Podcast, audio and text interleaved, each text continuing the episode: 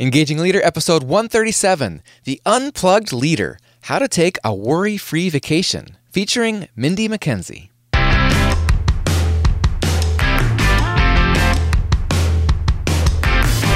Your leadership inspire trust, passion, and action? Welcome to the Engaging Leader Podcast with Jesse Lahey, consultant, writer, and speaker. Jesse has helped executives engage hundreds of thousands of people. Join us now for principles to communicate, engage, and lead with greater impact.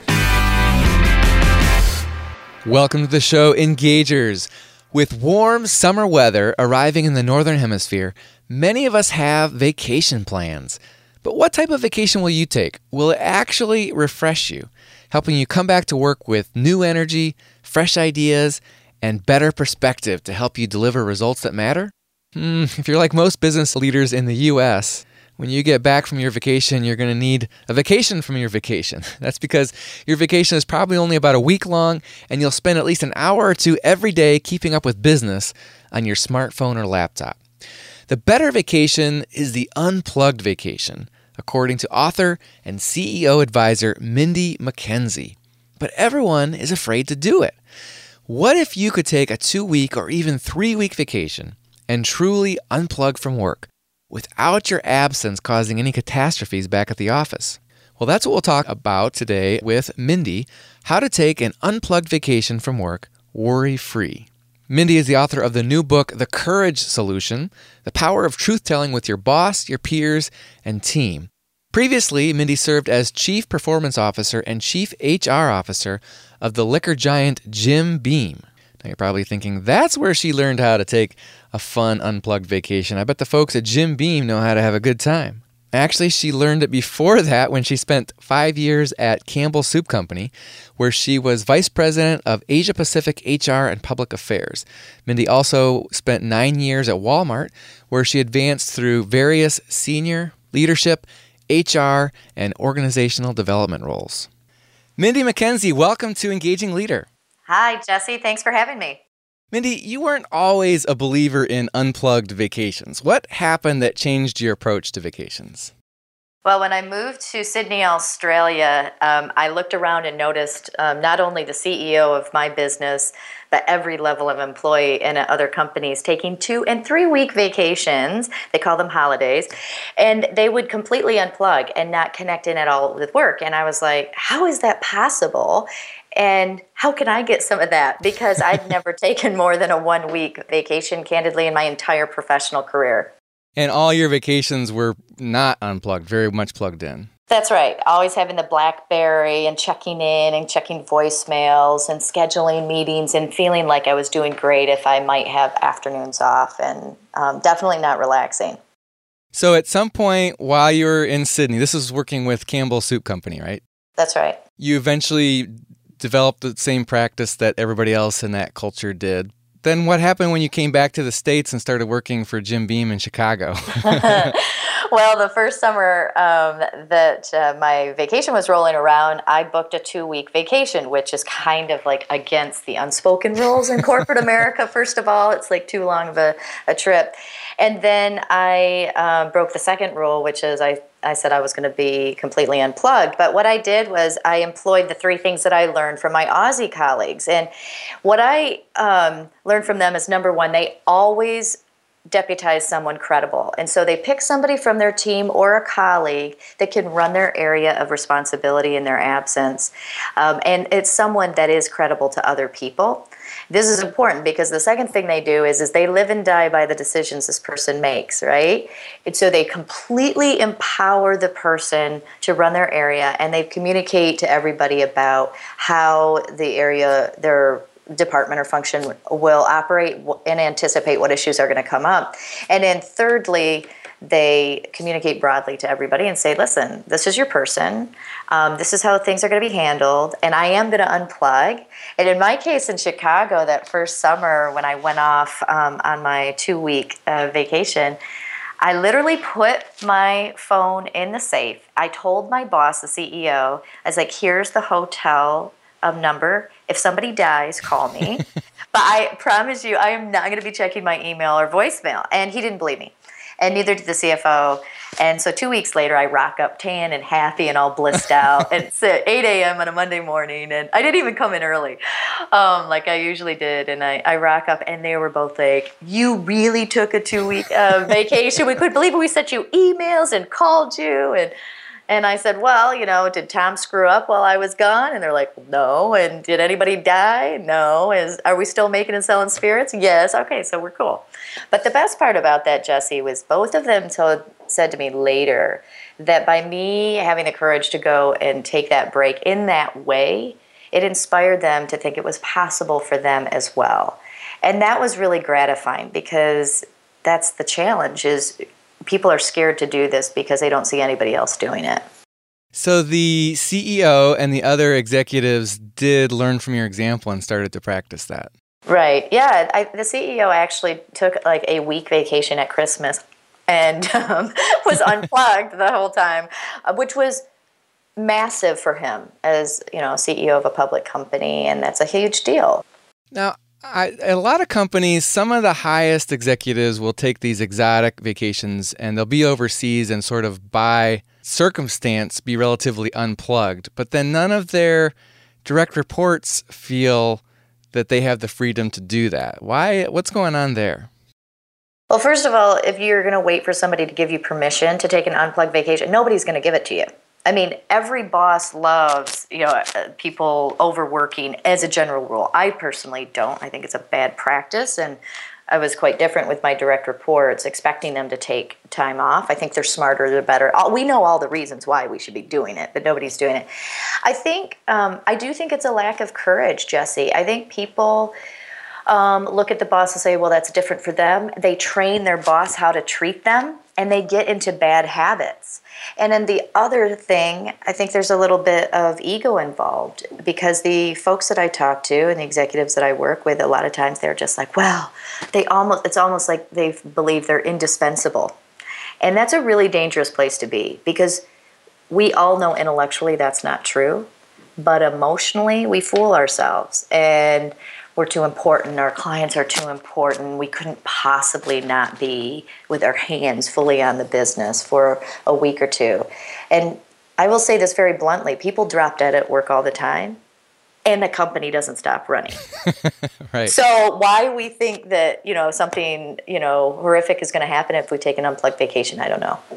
And those of us who've changed jobs, it's always a humbling experience when you realize that someone comes along behind you and does quite well. That's right. and, and, doesn't call you over and over again to find stuff. They are smart people too. So why can't we That's right. realize that when we when we're thinking about vacations? That's exactly right. Yep. I do also think though on this topic that there is an element of pride um, and it's not just the ego about being indispensable, but it's pride in work and it's commitment. And there is this belief as people build their careers that it's just kind of part of the sweat equity. There's a recent statistic, Jesse, that I heard 41% of Americans do not use all their allotted vacation time. 41%. And it's just sitting right out there. And, and like I said, we all know the reasons that why we should. And that's just using the time, let alone being unplugged while you're on vacation. Um, but I think it's time for people to get real with themselves and tell themselves the truth and get courageous and get happier because everybody complains about not having that time. So now you sort of glossed over a little bit, but you say it's that unplugged vacations are definitely better. Mm-hmm. And talk about some of the reasons why, and and uh, in particular, well, go ahead and uh, share your reasons why you think an unplugged vacation is better versus one where, let's say, you think you maybe you can just get by with uh, working one hour a day. Right. Well, part of it is that there's a lot of research out there now about how much more creative we are when we take full, complete refresher breaks. And that's true on a daily basis, but it's also true um, from a regeneration uh, perspective for longer periods of time. It is very hard to step back and have any fresh perspective an issue when you're grinding away in it and you're always kind of stuck in it. But when you step away and you stop thinking about it and you can go and you're doing other things and unstructured time and having fun and you're doing things to kind of fill your bucket up, it's amazing how when you come back, not only how much more physical energy you have, but how, how much more mental and emotional capacity and energy that you have. Uh, because we get depleted. We're machines. I, I tell executives all the time, even Ferraris need an oil change, right? Yes. And executives and people in the corporate world are high performance machines but Ferraris do need oil changes, and those oil changes require the engine to be off and things, you know, to be happening there. And I think unplugged vacations are the same. Do you think that um, is there like an ideal length of a vacation, one week versus two or three? I think it's personal. I think I'm heavily influenced by having lived in Australia and seen the amazing and experiencing amazing benefits of two and three week holidays. And they do it they work just as hard and they, but they play harder and better i think. And i think we could learn a lot from them. It's hard in my opinion now this is now expert um, view. My opinion is that you just come back happier and more refreshed um, when you've taken at least two weeks. Because the first few days it takes like it takes me at least four or five days to get off that adrenaline rush and that yes. like of going like you know a thousand miles an hour 24 7 and so um, i can't just switch that off. And so when you're only gone a week by the time you get into that bliss zone you're packing up and getting on the airplane and coming back home. Yeah absolutely I've done vacations of different lengths, and usually one week I'm just, as you said, I'm just relaxing. And when it started to when it started to think about uh, packing up and coming home, and what do I need to get, what do I need to deliver on Monday, um, it's also when you have enough time to fully let your brain relax. It seems like sometimes, um, not sometimes, often is when people come up with the ideas that come back and end up being game changers at work. You you, you totally get more creative. You get, have a different perspective. You have some new experiences that really can change things up in a in a big way. Yeah, absolutely. And businesses need more of that. They don't need more, and I say this paunchy, tired, kind of depleted, you know, semi engaged people. We need big ideas and we need a lot of energy. And you get that more from taking breaks. Now, I have experimented with the unplugged vacations, but I have to admit, most of my vacations have been the work an hour or two every day. And there is this nice feeling of getting back from that kind of vacation and not having that mountain to dig out from. And I'm wondering, so if if do you have any tips for when you get back from a two week vacation? How do you make it uh, not such an overly stressful experience that may, sort of evaporates all the benefits of the vacation you just took? Well, if you can, you want to protect the first few days that you get back, knowing that if you've been unplugged, you will have a degree more emails. Now, I would caveat that if you have deputized someone credible who's managed the critical stuff in your absence, the stuff left in your inbox is going to be um, less important it's going to be the less important stuff that you would need to reprioritize anyway. But I do think it's smart to schedule time. So don't come back and be in back to back meetings for the first week, because then you'll just, you know, you'll go right back to feeling, um, you know, depleted and and unproductive. So I do think there is discipline about how you re-enter in. Um, and I also think um, that anxiety about keeping up with your inbox um, I think we have to get comfortable with it never being cleared out, and I think we have to get comfortable with never pleasing everybody and not being accessible to everybody. And that is very hard when you're service oriented and you're customer oriented. Um, that I think we need to get okay with that because it's just not possible. Yeah, that was my next question: is do you even go through that mountain of emails that piled up when you're gone? or do you just start clean slate and um, I don't know, even have your out of your vacation responder say, "I'll be gone, plug for two weeks. If it's really important, email me when I get back." right. Well, that would be super smart, and um, yeah, I am probably the world's worst when it comes to email, and I have a reputation for that because I hate it. Um, and I'm much more. If you need me, text me or call me, and I'll I'll get to you. Um, Listen, if you're an executive and you have an assistant and they can be going through your email while you're gone, great. Most people don't have the benefit of having something like that. Um, and so I I don't I still don't believe it's it's um, helpful to be a slave to your email and having to respond to everyone. Now, when you're a junior burger, though, Jesse, you got to do that, right? You don't have the power, the ability to uh, make some of those trade offs. I still say you should take your holiday and then come back and deal with it and face it then. I just think it's better. So let's talk about when you're the leader and you've got people on your team that are going to go take a two week vacation. Uh-huh. It makes your job as a leader harder, doesn't it? It depends. Um, if they are not good leaders of their teams and they don't have quality people, um, then yeah, your job is harder because you're going to have to step in and help out, or their peers are going to have to. But I also think when you're a leader, if you create a culture of of building a team where people are aware that the expectation is that everybody goes on vacation and that they're going to be unplugged and that somebody's going to be helping you out and stepping in it becomes just part of the rhythm of the way you operate the business. And it's not this kind of crazy stress filled thing when I was in Australia, I observed that all the time. Very senior people and with their leaders, it was no big deal. Everybody knew, okay, somebody's going to step in and, and, get appointed to run that area, and this is how we're going to organize during that time. And then the, the leader would come back, and somebody on the team would leave, and everybody just does that. And so I think some of it is just an expectation. Um, and then the other thing is, you better have good people on your team. Mm-hmm so you, you don't have quality people on your team, you're going to have more work to do as a leader, regardless. Let alone um, thinking about you know people leaving on vacation. So what about when someone on your team is going to take an unplugged vacation and they come to you and ask, can they deputize you as so they're your direct report? Is that that's would, no discourage that always?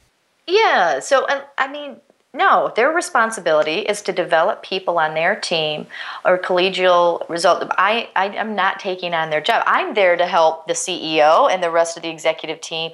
And now clearly there are things that I will aspects of it that I will do, but I'm I would not encourage any of your listeners who are going to try this for the first time to start that pattern and establish that expectation because then you've just completely shot yourself in the foot. Why would you want to do that?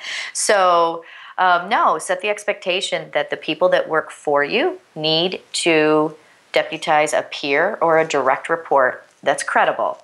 And if they need help in you know figuring out who that could be and how that could work, because clearly if I'm the boss, I want to believe and agree that that person's good enough to come to my staff meetings or handle issues or whatever. I'm going to have a voice in that and who that person is. But no way, no way, don't start with that. Okay, so don't do don't allow reverse delegation. Absolutely not. I'm not big on reverse delegation at all. I'm big on servant leadership, but I am not big on reverse delegation. Absolutely. So, are there any other tips to plan and take a worry-free, energizing vacation? So, do you need to, is any rules with them about how far in advance to get them on the calendar and communicate them? Well, the more senior you are, the more you are obligated to the annual rhythm of the business. So clearly, you're not going to be scheduling your unplugged vacations when there's board meetings or executive leadership team meetings or various other important uh, moments throughout the calendar year. And for most companies, you have a view of what the next 12 months looks like anyway. So always be mindful of that. Now, there are exceptions to that. And I've had direct reports come to me and say, you know, we've got this event we on to do that. Mindy, it's a really bad time for me to be gone and all that. And be like, mate, if we if we can plan for it ahead of time, we're good. So I think the spirit is is think about how how to serve the business and serve your boss and make sure that's taken care of which means that you plan far enough in ahead so that you can get plans in place um, to set everybody up for success and then it's no big deal so uh, but that is very very important so, the last thing I want to ask specifically about vacations is why is this chapter in a book about courage and truth telling. What's so important about this? because nobody does it, Jesse, and it takes a tremendous amount of courage to actually do it. And I think it's courage in two ways courage to tell yourself the truth that you're not indispensable and that you do need a break, and that you'll be better off, your family will be better off, the business will be better off if you take the needle out of your arm for just a period of time. And there's also courage in doing something that nobody else is doing because this is not typical in corporate America. It is difficult, and there is always going to be a million excuses and reasons why it's a bad time. Not just to take a vacation, but to be completely unplugged. And so the system in which everybody's operating is so pressure filled and expectation filled. Um, it does take a lot of courage to say, I'm going to do this differently. And your boss is not likely going to invite it. And so you're going to have to um, be courageous to power, to those in power, and also role model something that you're not seeing your peers do. If you're a leader who's been at the organization long enough to accrue enough vacation. So you almost get as much vacation as you could desire to take. Or if you're at an organization that doesn't really, or in a role that doesn't really track your vacation, is there any sort of limit where you would feel, ah, you're talking about a lot? If you take two or three weeks in the summer and two or three weeks in the winter, uh, you're talking, you're, you're, you've gone over some line. Do you have any rules of thumb about how much is too much if you aren't, if you don't have any restrictions imposed on you? I don't. I have a philosophy that you manage people by outcomes and what their role is, and that I, I, I will, as a leader, paint to you a picture of what I want done, but I will not tell you how. If you need help on the how, I'm there for you. But I, I think that it's up to the person. And so, in cultures where there's vacation isn't tracked or whatever. I think there's actually some research, and I can't remember where, that says that people actually use less time and more responsibly than in the hyper controlled, we're tracking every minute because we don't trust the little people concept, which I am not a fan of at all. Um, I think people are smart, they're hardworking. Most people are really well intentioned, and I, yeah, I, I don't get fussed about how people take their time or when just give me a heads up and let's work together so that you know the business is taken care of and then you go take care of yourself because i want you to go do that right? And when you have that spirit it's cool. It works.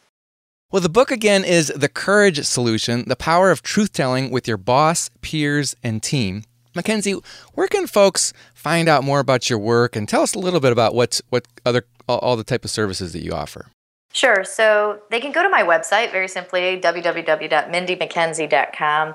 And I go out and do a ton of keynotes, Jesse. I love doing that because I love talking to the corporate tribe because I was part of it for 20 years and now I'm serving it. Um, so it's fantastic. I also do uh, workshops um, for various functions and can come in and spend longer periods of time with groups of people. So that is the core part of what I do and what I love to do. And it's nice because I've had to eat what I cook, just like my clients. And uh, my approach is not coming from an academic um, perspective for sure. Um, yes. As you as you know from having read the book, I'm no academic. no, but it's a very practical, business oriented book uh, with a a lot of just hands on practical advice from a corporate perspective, with a lot of HR savvy and, and a global perspective as well. What are the topics of your workshops and keynotes? So um, I do a ton of customized work, but predominantly my core keynotes are all around uh, the idea that the only thing you can reliably change or control at any company is yourself. And then once you lock into that, so what does that mean? So, in some keynotes, we might emphasize how to be a valued truth teller to your boss and how to lead your boss uh, more effectively. That's really big. A lot of organizations like that. Some organizations really prefer in the keynotes to have a little bit of that and then how to lead yourself more effectively and take more accountability, in addition to how to collaborate um, and lead your peers more effectively. Um, I also do a keynote called Even Ferraris Need an Oil Change, and that's kind of targeted at executive um, groups because they do, um, and they don't know how to do that a lot of times. And then I do speak with women's groups and women's organizations. I'm a single parent. I've raised a, a son, he's 13, um, on my own while building a career. So sometimes um, groups like that um, want to have me come in and speak. So the bottom line is, though, Jesse, with what I have found is that companies want their groups of leaders to be entertained, to be given some information and some practical advice. And that's what I do. And I love doing it. Very cool. Well, Mindy Mackenzie, thanks for joining us on Engaging Leader. You're very welcome. Thanks for having me. All right, engagers. Now, we discussed the content of just a single chapter in Mindy's very practical book. Check out our show notes for the links to Mindy's website and her book, The Courage Solution.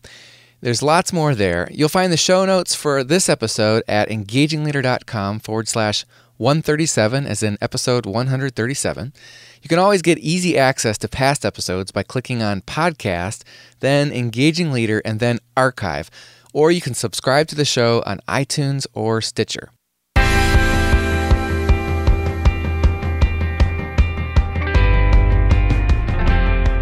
This is a production of Aspendale Communications, a consulting firm that specializes in workforce communications. My colleagues and I partner with midsize and large employers to attract top talent, engage employees, and deliver superior business results. Find us at AspendaleCommunications.com. Our thanks to Monica Harrison, our producer, Tom Hitchcock, our programming director, James Marler, our sound engineer, Cecily Lahey, our web intern, Rick Tarrant, our announcer, and Max Brody, who composed our theme music. Until next time, remember, in the 21st century, the real movers and shakers aren't just leaders, they're engagers.